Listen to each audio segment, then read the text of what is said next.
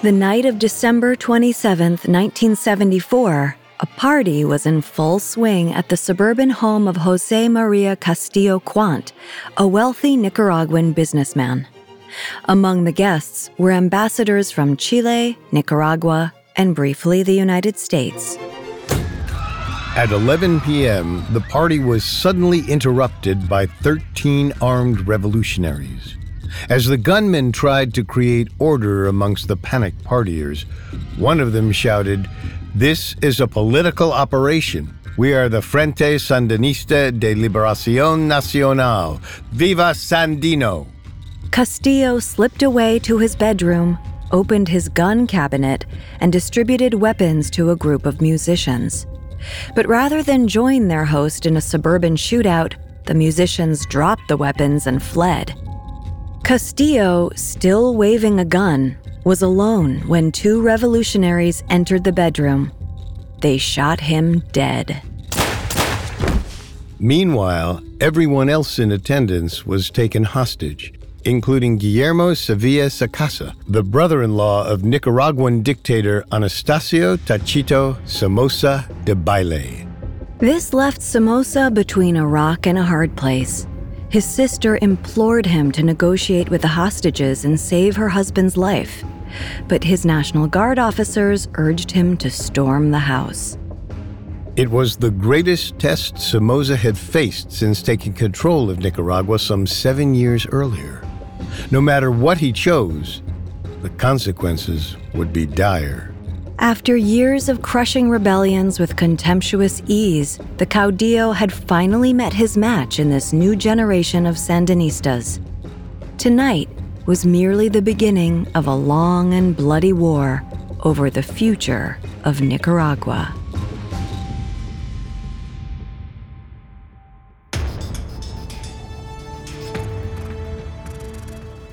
Welcome to Dictators, a Spotify original from Parcast. I'm Richard. And I'm Kate. You can find all episodes of Dictators and all other Spotify originals from Parcast for free on Spotify. This season, we're looking at post World War II Central American and Caribbean dictators Rafael Trujillo of the Dominican Republic, Efrain Rios Montt of Guatemala, and Anastasio Somoza Debayle of Nicaragua. Last week, we charted the rise of the Somoza dynasty and how Anastasio Tacho Somoza Garcia seized power in Nicaragua. After 20 years of corrupt and authoritarian rule, Somoza was assassinated, leaving his two sons, Luis and Tachito, to fill the void. This week, we'll explore the reign of Anastasio Tachito Somoza Debayle. Somoza's reign began quietly, but he struggled to hold on to power in the face of increasing domestic protests, a natural disaster, and a civil war, all of which left Nicaragua in ruins. We'll have all that and more coming up. Stay with us. This episode is brought to you by Visit Williamsburg. In Williamsburg, Virginia, there's never too much of a good thing. Whether you're a foodie, a golfer, a history buff, a shopaholic, an outdoor enthusiast, or a thrill seeker, you'll find what you came for here and more. So ask yourself, what is it you want? Discover Williamsburg and plan your trip at visitwilliamsburg.com. Cool fact a crocodile can't stick out its tongue. Also, you can get health insurance for a month or just under a year in some states. United Healthcare short term insurance plans, underwritten by Golden Rule Insurance Company, offer flexible, budget friendly coverage for you. Learn more at uh1.com. Look, Bumble knows you're exhausted by dating. All the must not take yourself too seriously and 6 1 since that matters. And what do I even say other than hey? well, that's why they're introducing an all new Bumble with exciting features to make compatibility easier, starting the chat better, and dating safer. They've changed, so you don't have to. Download the new Bumble now. 41 year old Anastasio Tachito Somoza Debayle officially took office on May 1, 1967, just a few weeks after his older brother Luis suddenly died from a heart attack. While Somoza certainly mourned the loss of his brother, The death left him the most powerful man in Nicaragua by leagues. It essentially allowed him to reign with impunity. And at first, that reign was remarkably pleasant, for Somoza at least. The young Somoza's rule proved to be little more than a continuation of his father's. Corruption flourished, graft was rampant, and Somoza enjoyed being rich. Nicaragua's economy grew in the late 60s in part thanks to high prices caused by the war in Vietnam. From 1968 to 1971, the GDP rose by 8% a year. Of course, Somoza and his National Guard officers were the ones who reaped the greatest benefits from the economic boom. Somoza's power rested with the National Guard. As long as they were content, he could feel safe. The rest of Nicaragua, meanwhile, had to pick up the crumbs. Just as important as the National Guard for Somoza was his relationship with the ever powerful United States. In April 1971, Tachito went to the U.S. for a private dinner with President Richard Nixon. And as a token of gratitude toward friendly relations with America, Somoza allegedly donated $1 million to Nixon's reelection campaign. Somoza came away from his five year term as president feeling like a great success, and he liked the idea of doing it all again. Unfortunately, the Constitution forbade him from running for re election. So, in spring 1972, Somoza announced he would step down in favor of a three man junta. He promised this was the start of a democratic revolution. But Somoza remained head of the National Guard, the real source of power in the country, and the junta were merely puppets. This was so obvious to average Nicaraguans that they quickly nicknamed the junta the Three Little Pigs. Somoza survived the sudden deaths of his father and brother and came out stronger than ever. Even better, during these first few years, the various guerrilla fighters, like the Sandinistas, were nothing more than a minor irritant. Little violence disturbed the country, and he was looking forward to decades of prosperity. But then, fate intervened. On December 23, 1972, a series of earthquakes struck the capital city of Managua, the strongest at 6.25 on the Richter scale. As much as 80% of the capital was destroyed, either by the quake or subsequent fires. An estimated 10,000 people died. Somoza ordered the junta to declare martial law to maintain order. However, hundreds of guardsmen abandoned their posts to search for their families or loot the destroyed businesses. So, Somoza asked the U.S. for help. The Nixon administration sent medical supplies, food, and equipment. And when those emergency supplies arrived at a Nicaraguan airport, it was up to Somoza's son, also named Anastasio, to lead the distribution. However, the spoiled son was more concerned with finding his missing car. And since nothing could get done without his signature, medicine and food sat at the airport gathering dust while people died in the streets. Various countries and numerous aid organizations sent fresh water, food, and other necessities to Nicaragua. These supplies similarly were poorly managed and rarely reached the people who needed them most. Quite a lot of them simply disappeared into the pockets of Somoza and his crony. Somoza took advantage of the disaster in other ways too. Despite some of the National Guardsmen ditching their post, martial law managed to remain in effect for well over a year. A national emergency committee took control of the country, and Somoza openly ruled as its president in defiance of the Constitution. Somoza then promised the people that Managua would be rebuilt, but instead of actually rebuilding the capital, he simply sat idle. In fact, it would be many years before reconstruction began in earnest, not until after Somoza was gone. In the meantime, Most of Managua's poor lived in shanty towns without proper roads or sewage disposal. Resentment against the regime began to build rapidly. So much so that when Somoza campaigned for his 1974 presidential reelection, he had to make speeches from inside a specially constructed booth of bulletproof glass. On the other side of that booth, thousands of textile, construction, and metal workers went on strike to demand higher wages.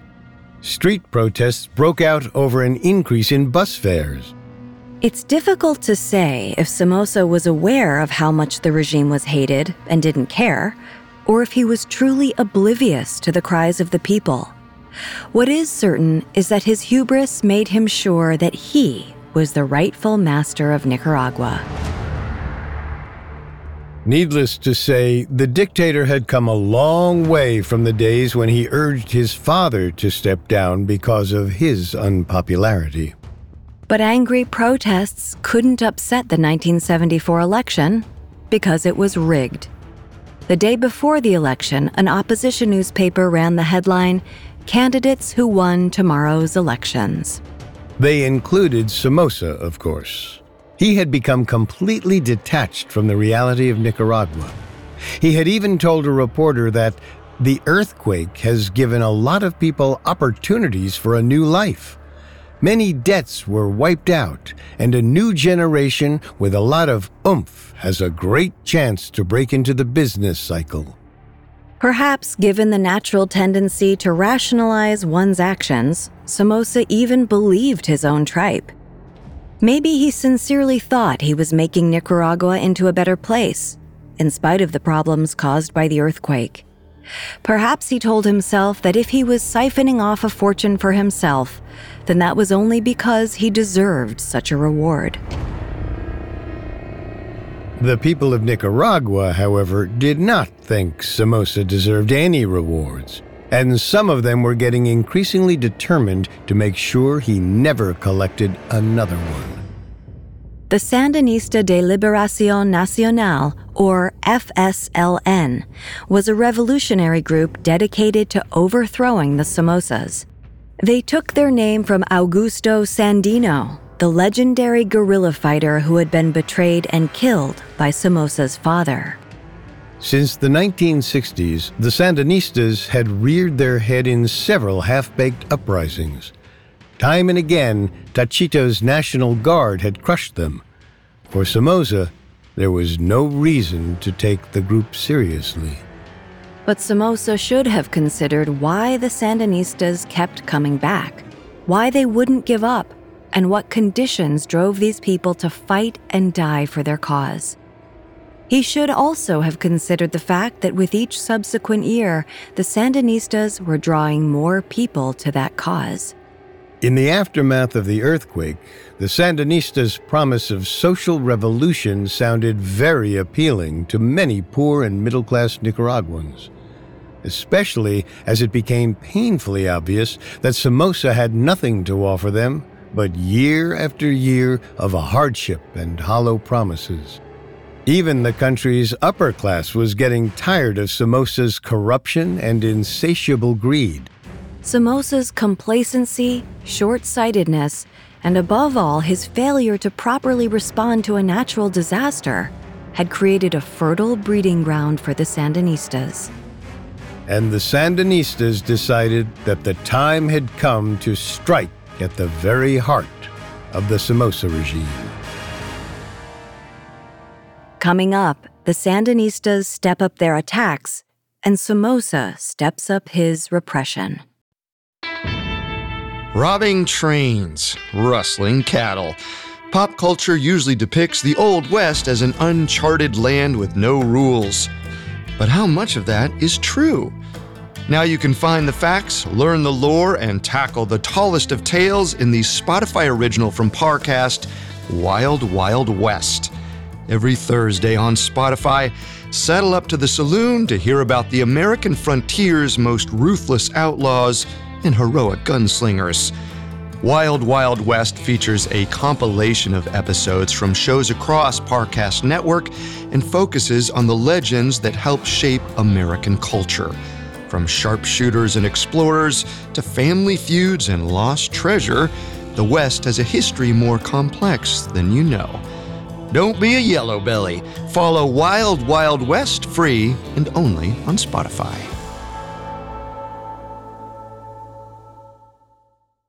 Hi, I'm Daniel, founder of Pretty Litter. Cats and cat owners deserve better than any old fashioned litter. That's why I teamed up with scientists and veterinarians to create Pretty Litter. Its innovative crystal formula has superior odor control and weighs up to 80% less than clay litter. Pretty Litter even monitors health by changing colors to help detect early signs of potential illness. It's the world's smartest kitty litter.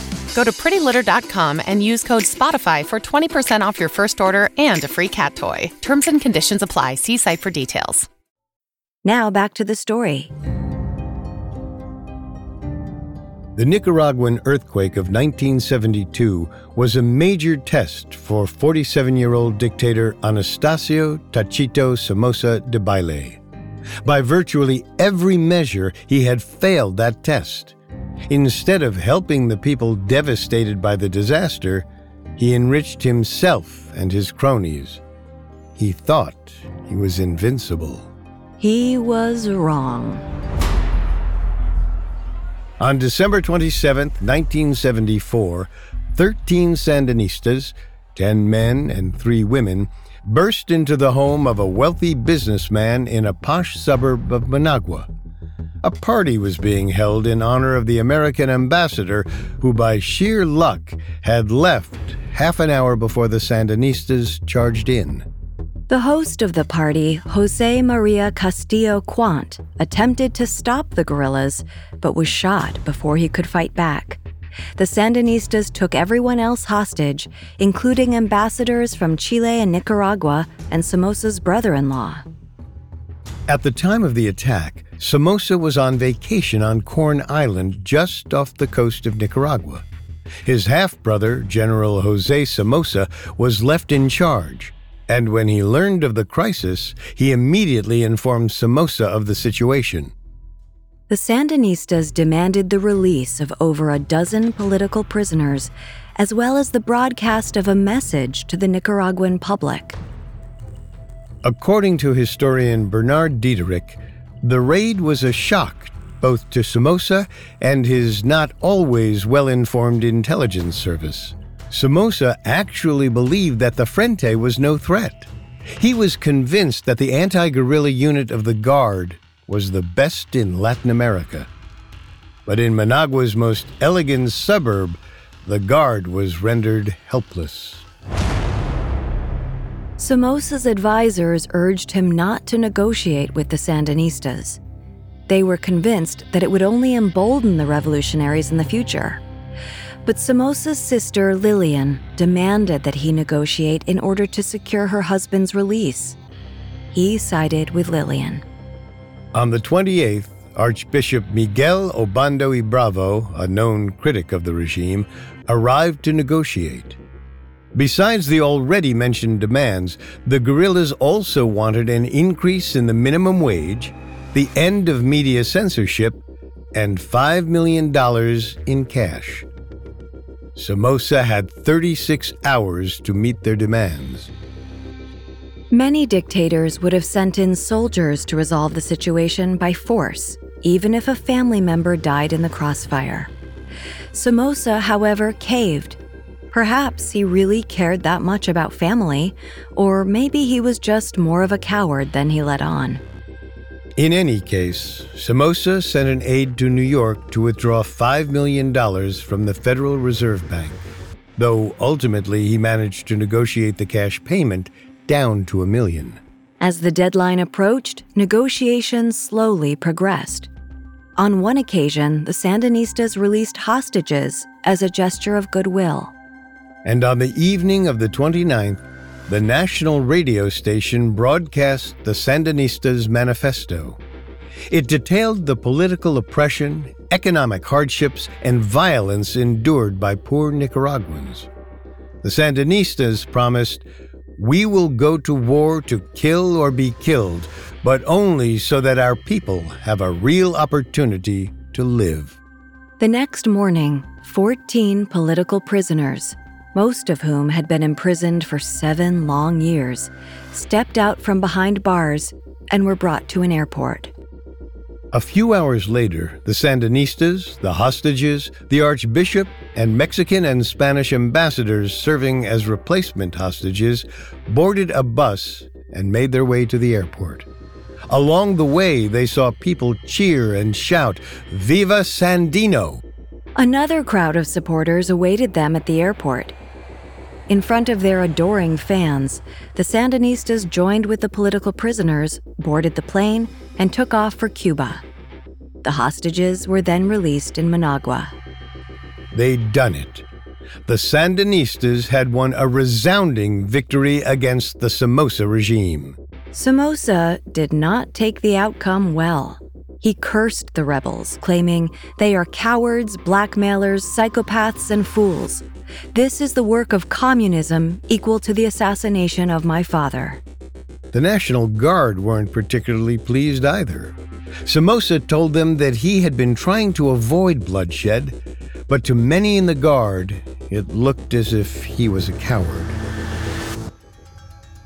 Somoza had shown weakness, and he knew it. To counteract this misstep, he stepped up repression. Martial law was extended, while the media was censored more heavily than ever. But it was getting harder to maintain control. Perhaps most frightening of all, the United States gave the first hints of turning against their Nicaraguan ally. First, Ambassador Turner Shelton was replaced. He had been such a lackey for the Somoza regime that he appeared on the Nicaraguan currency. Now he was out of the picture. Then, according to Bernard Diederich, Congress began seriously to question military and political alliances that entangled the United States with unpopular, repressive governments. Even the State Department began to be nervous about the United States' relations with Nicaragua. Concerned about the shifting mood in Washington and fearful of increased Sandinista activity, Somoza expanded his bodyguard. He also created a new elite anti guerrilla unit within the Guard called the BACAT, or Special Brigade Against Terrorist Action. But in trying to destroy the Sandinistas, Somoza only drove the people right into their arms. Haphazard arrests and summary executions meant to dissuade peasants from helping the guerrillas accomplished the opposite. And when citizens went to Somoza to complain about guard abuses, he ignored them. Still, for now, the regime maintained the upper hand. The Guard killed Sandinistas faster than the latter could recoup their losses. A heavy blow came in November 1976 when Carlos Fonseca Amador, one of the founders of the FSLN, was killed. It was said that his head was cut off so Somoza could see for himself that the guerrilla was dead. Of the group's original leaders, only Tomas Borges still lived, though he was in prison, having been arrested earlier in the year. Unfortunately, Somoza's ability at keeping the Sandinistas in check came at the expense of his relationship with the U.S. And when Jimmy Carter won the presidential election in 1976, things only got worse for Somoza's image in Washington. Perhaps the most damage was done by a group of Nicaraguan clergy who testified before Congress and released documents about the Somoza regime's abuses. According to one report, one particularly brutal moment occurred when a group of guardsmen and sheriffs stormed into the little village of Varia in the Zelaya province. There, the soldiers shot and strangled four men, 11 women, and 29 children. The bodies were dumped in a pit, and the village was subsequently looted. All in the service of Somoza. There were even other less bloody instances of daily abuse. For instance, one favored act of torture was to force a prisoner to swallow a button tied to a string while a soldier kept pulling it up. With all these details, the U.S. Congress had heard enough. At least Representative Ed Koch and Senator Edward Kennedy had. They pushed for an end to military aid to Nicaragua.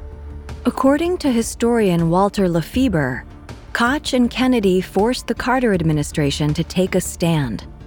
Human rights had to be improved, or, according to congressional legislation and the president's campaign rhetoric, aid would be severed.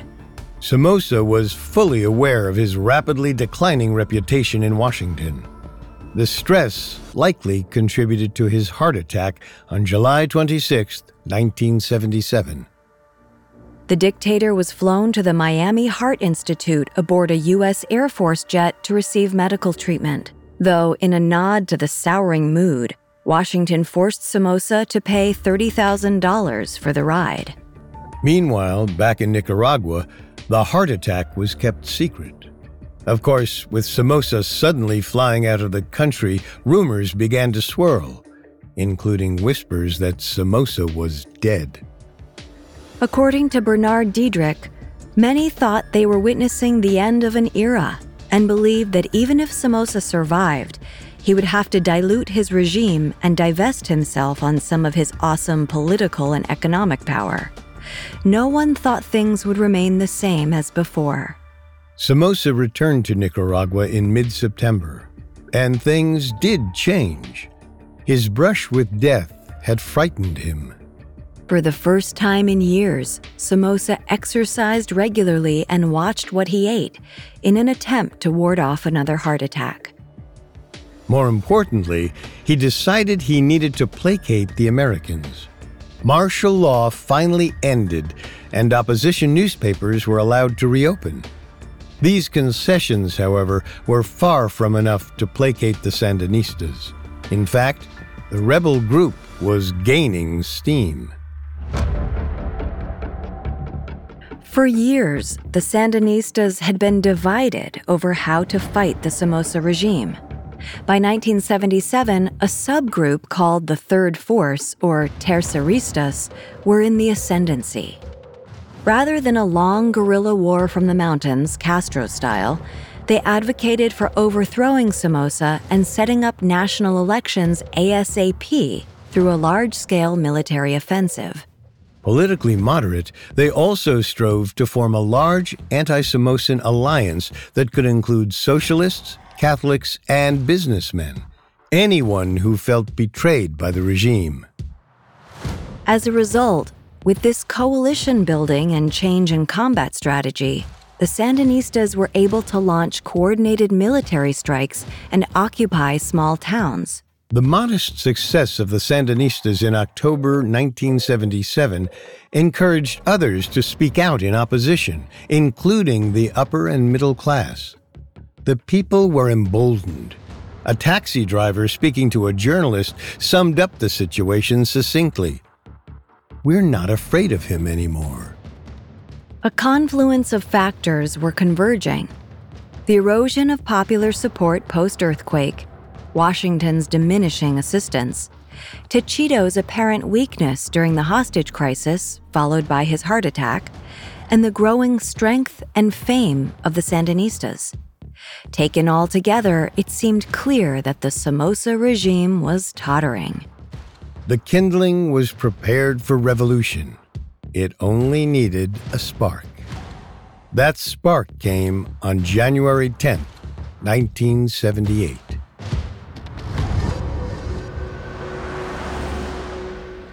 Pedro Joaquin Chamorro Cardenal, the editor of opposition newspaper La Prensa, was driving to his office when he came upon a pickup truck blocking the road.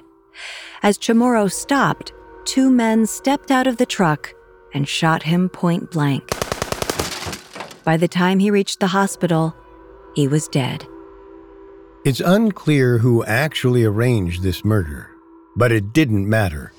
The public blamed Somoza. An American official noted this assassination, more than any other single factor, catalyzed opposition to the regime. Riots erupted throughout Managua. Banks, businesses, and cars blazed all day and night.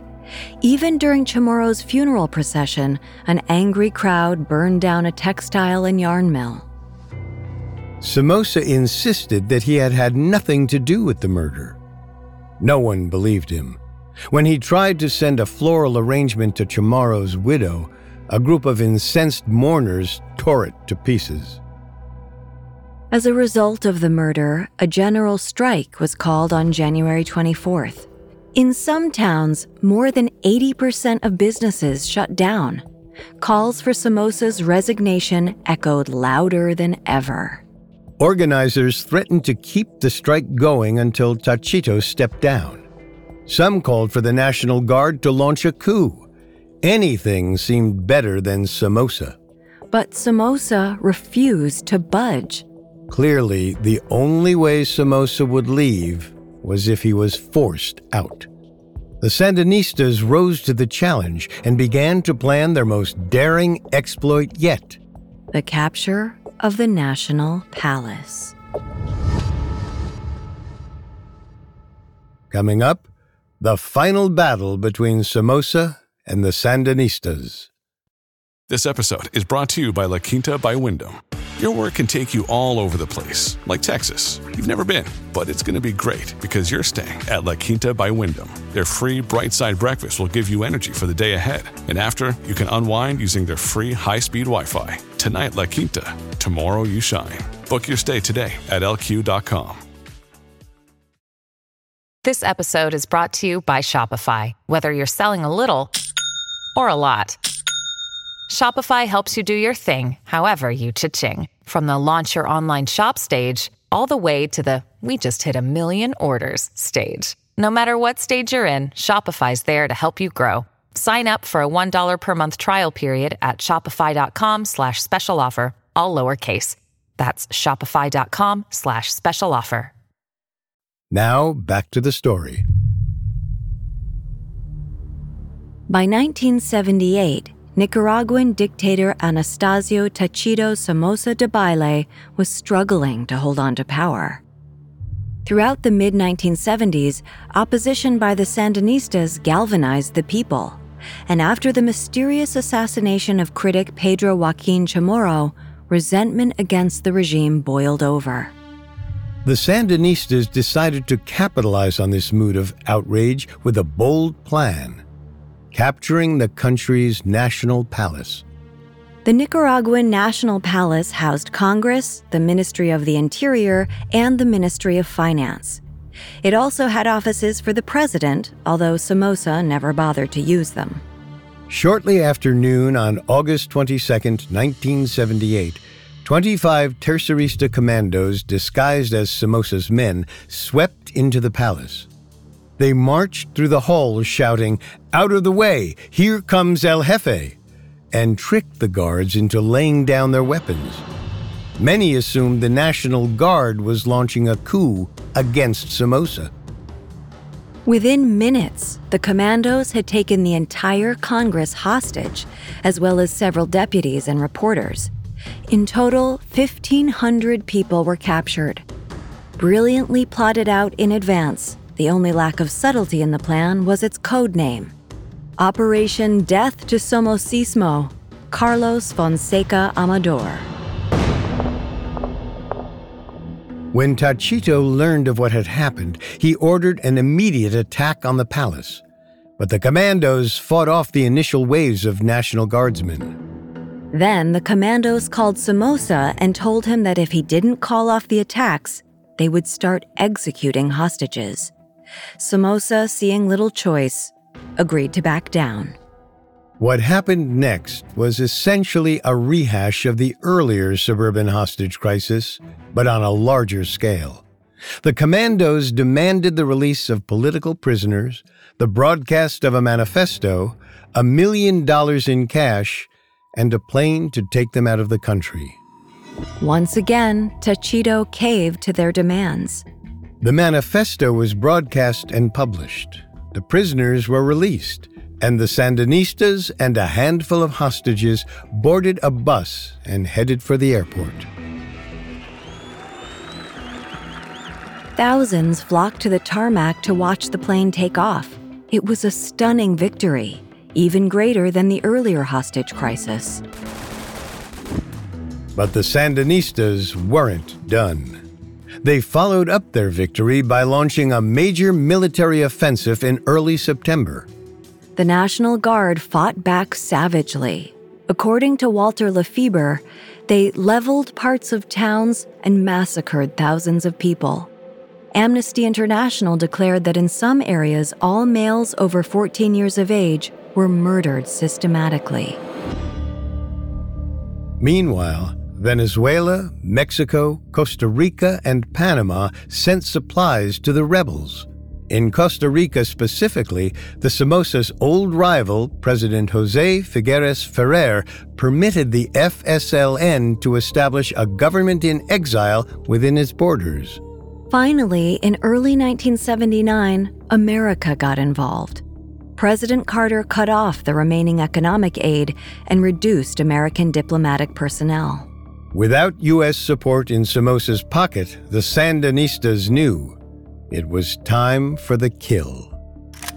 On May 29, 1979, the Sandinistas launched what it hoped would be the final offensive.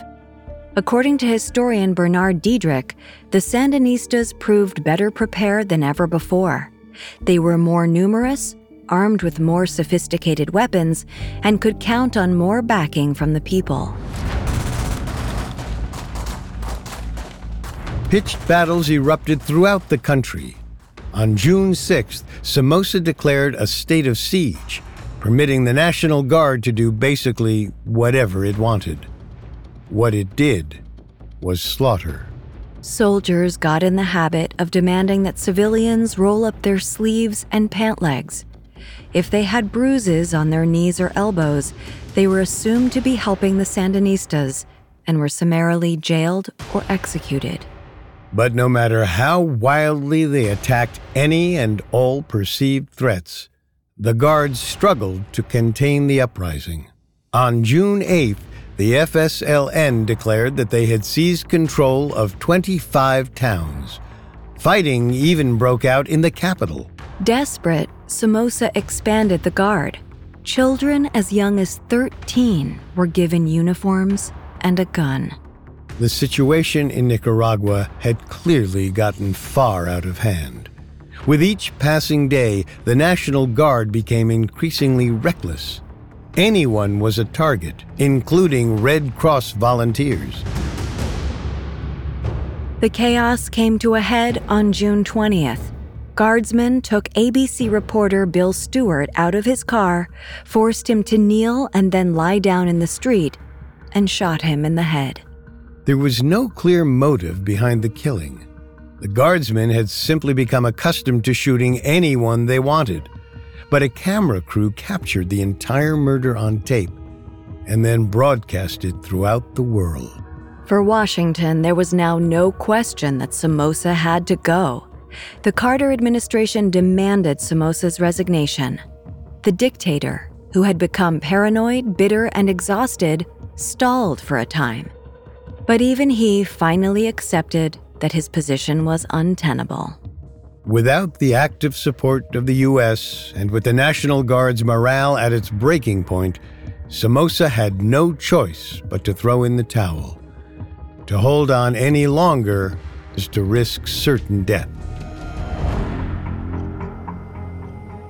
In early July, Anastasio Somoza Debayle resigned as president of Nicaragua.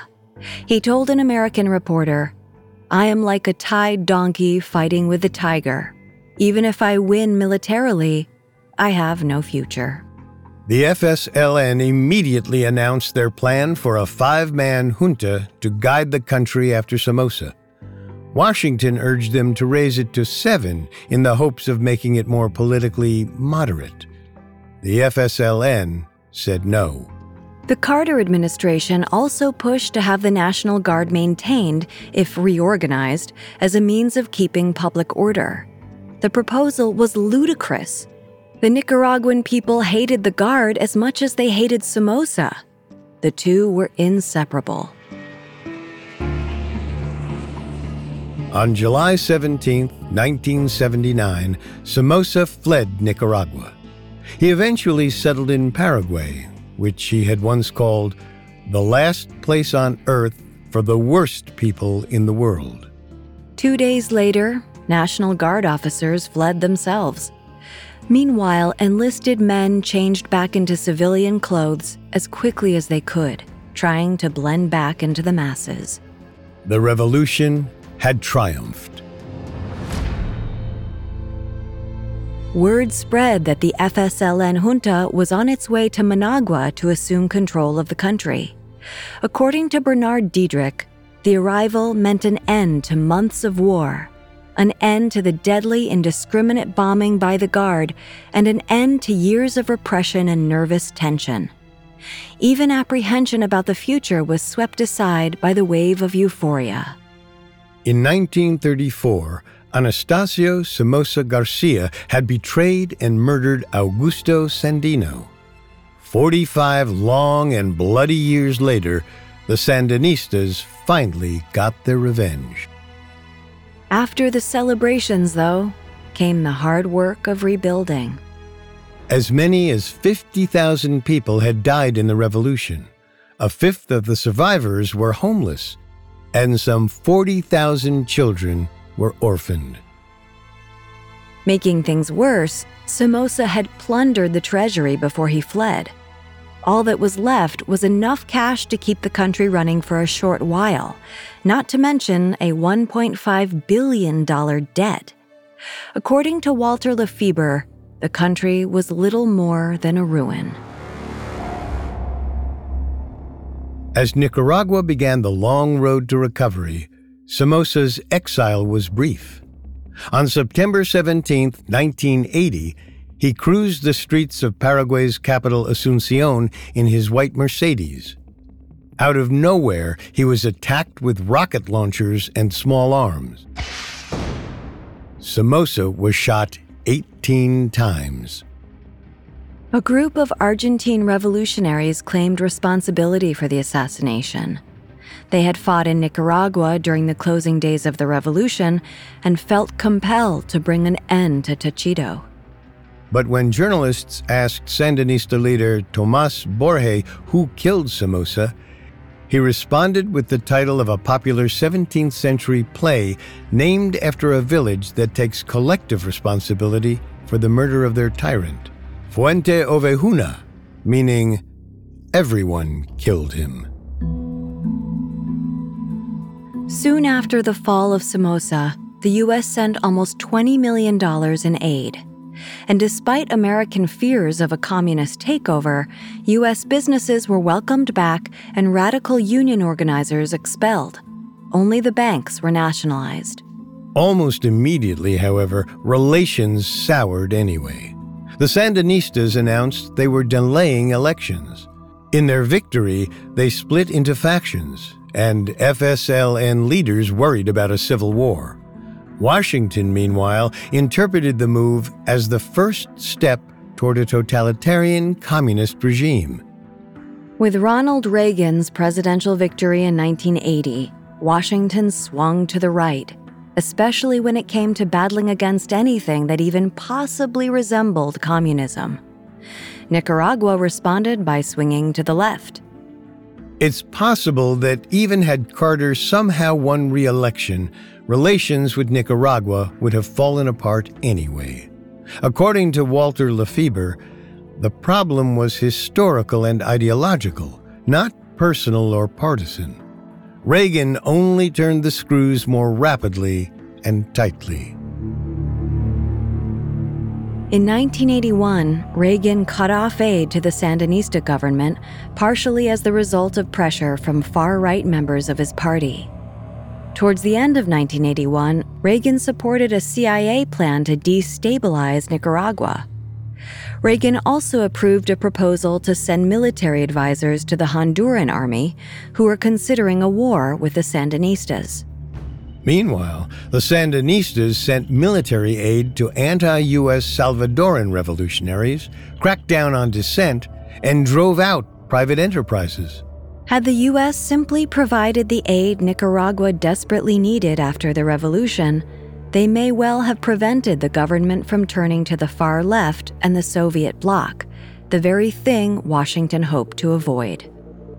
By trying to punish Nicaragua for a perceived shift towards communism, the Reagan administration ironically encouraged communism's rise.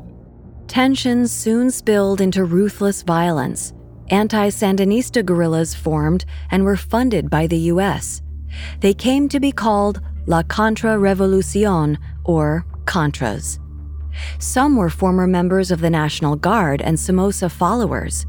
Others were ex Sandinistas who had become disillusioned with the FSLN. In order to fund the Contras, Reagan administration officials secretly and illegally arranged for weapons sales to Iran. It was illegal because at the time, Iran was under a weapons embargo. The CIA, meanwhile, illegally mined Nicaragua's harbors and directed bombing runs of Managua. This would eventually become known as the Iran Contra affair. Congress investigated the scandal, and 11 men were convicted. Of those 11, only one person served prison time. The rest either won an appeal or were pardoned by outgoing President George H.W. Bush in 1992.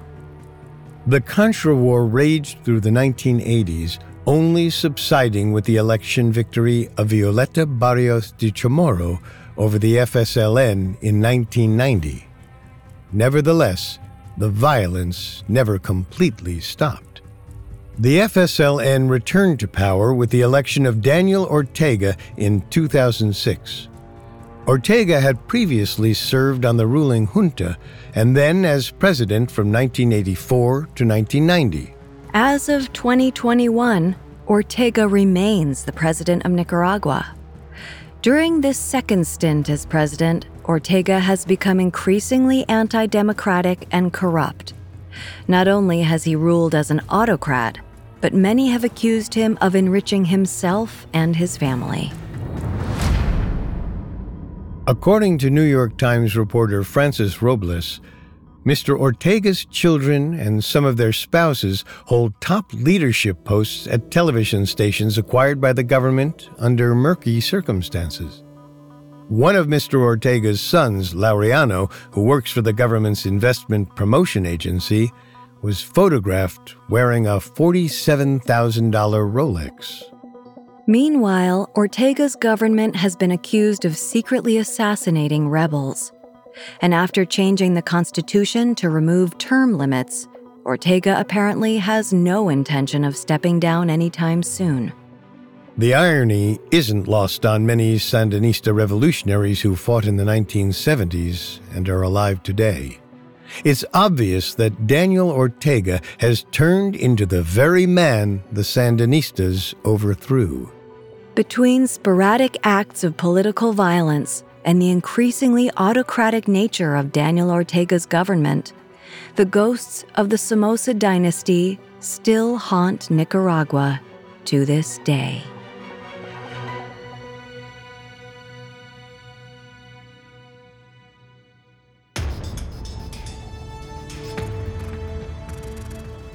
Thanks for listening to Dictators. Next week, we begin our new season exploring little known dictators operating during World War II. Among the many sources we used, we found Somoza and the Legacy of U.S. Involvement in Central America by Bernard Diederich extremely useful to our research. You can find all episodes of Dictators and all other Spotify originals from Parcast for free on Spotify. We'll see you next time. Dictators is a Spotify original from Parcast. It is executive produced by Max Cutler, sound designed by Juan Borda, with production assistance by Ron Shapiro, Trent Williamson, Carly Madden, and Bruce Kitovich. This episode of Dictators was written by Devin Hughes, with writing assistance by Joe Guerra and Nora Battelle, fact checking by Adriana Romero, and research by Bradley Klein. Dictators stars Kate Leonard and Richard Rossner.